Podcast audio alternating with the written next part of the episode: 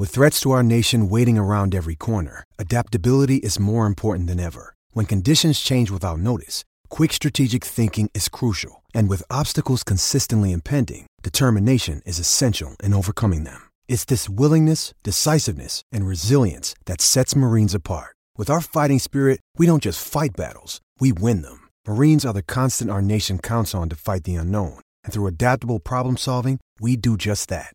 Learn more at marines.com. G'day, Mike Hussey here, but you can call me Mr. Supercoach. KFC Supercoach BBL is back and there's 25 grand up for grabs. So what are you waiting for? Play today at supercoach.com.au. T's and C's apply. New South Wales authorisation number TP slash 01005.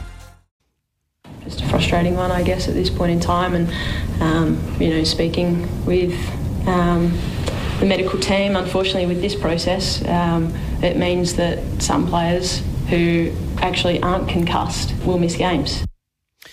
So that was Chelsea Randall. We know it's um, it is a very, very important area of concern at the moment in the game, concussion, and players absolutely on board. But the frustration for Chelsea, believing that um, she had been clinically cleared to play, and then once new vision had been seen, um, it was made. The decision was made to actually rule her out. Adelaide, in uh, consultation with the league's medical experts, means that one of the best players in the competition will miss this semi final. And it's not the first time Chelsea Randall's missed a game with concussion. She missed the 2021 grand final as well. Matty Clarke was frustrating. He knows how important the issue is, but.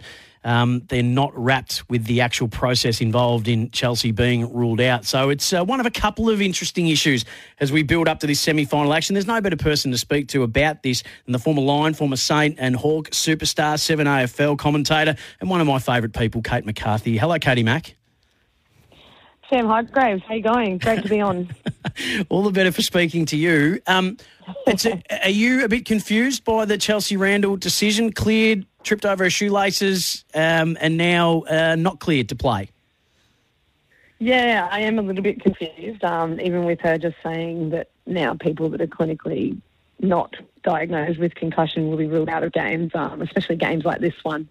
Probably not what you want for the, the league and for the game itself. But in saying that, if there is genuine concern around something that they've seen on the footage, then I guess that's the decision that they've gone with. And yeah, as you said, we know how important protecting the head is. Um, but I feel the most sorry for her just because of how she handled herself last time. I mean, missing a grand final, there were all sorts of things coming out saying that some of the men's players would have gone to court to overrule the decision and things like that. But she copped it so well the first time and just said, no, I'm, I'm concussed and this is the right thing to do. And we need to do the right thing by sort of ourselves and set a precedent for younger kids that are watching the game. And then for this to happen to her where she actually isn't concussed and now she's missing mm.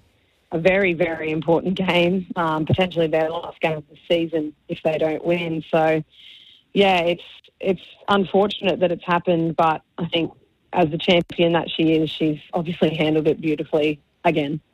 Uh, Richmond and North Melbourne, who wins this one and why for you before we get to the venue decision? Geez, you put me on the spot there. Um, Richmond and North.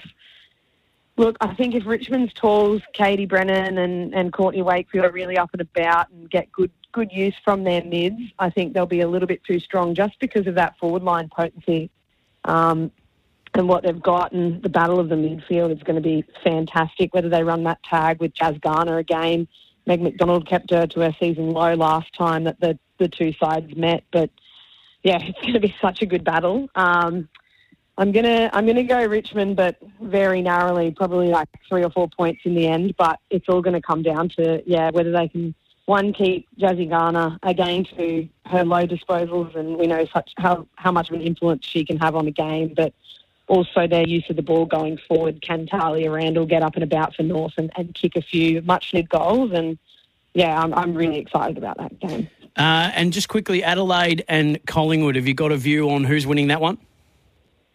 I think it'll be a very close game, especially now that, that Chelsea's out. Um, I think Adelaide will be just a little bit too strong, but if if the Pies can move the ball like they did in the pre uh, the sorry the round before that, the first round of finals, they'll be very difficult to beat. They got the ball into the corridor and used it beautifully and just gave their forwards really good use and good deep entries. So, yeah, they'll need to be Adelaide will need to be a little bit more accountable and transition a lot better than than the Dogs did in defence, and, and stop Collingwood using the ball the exact way that they want to.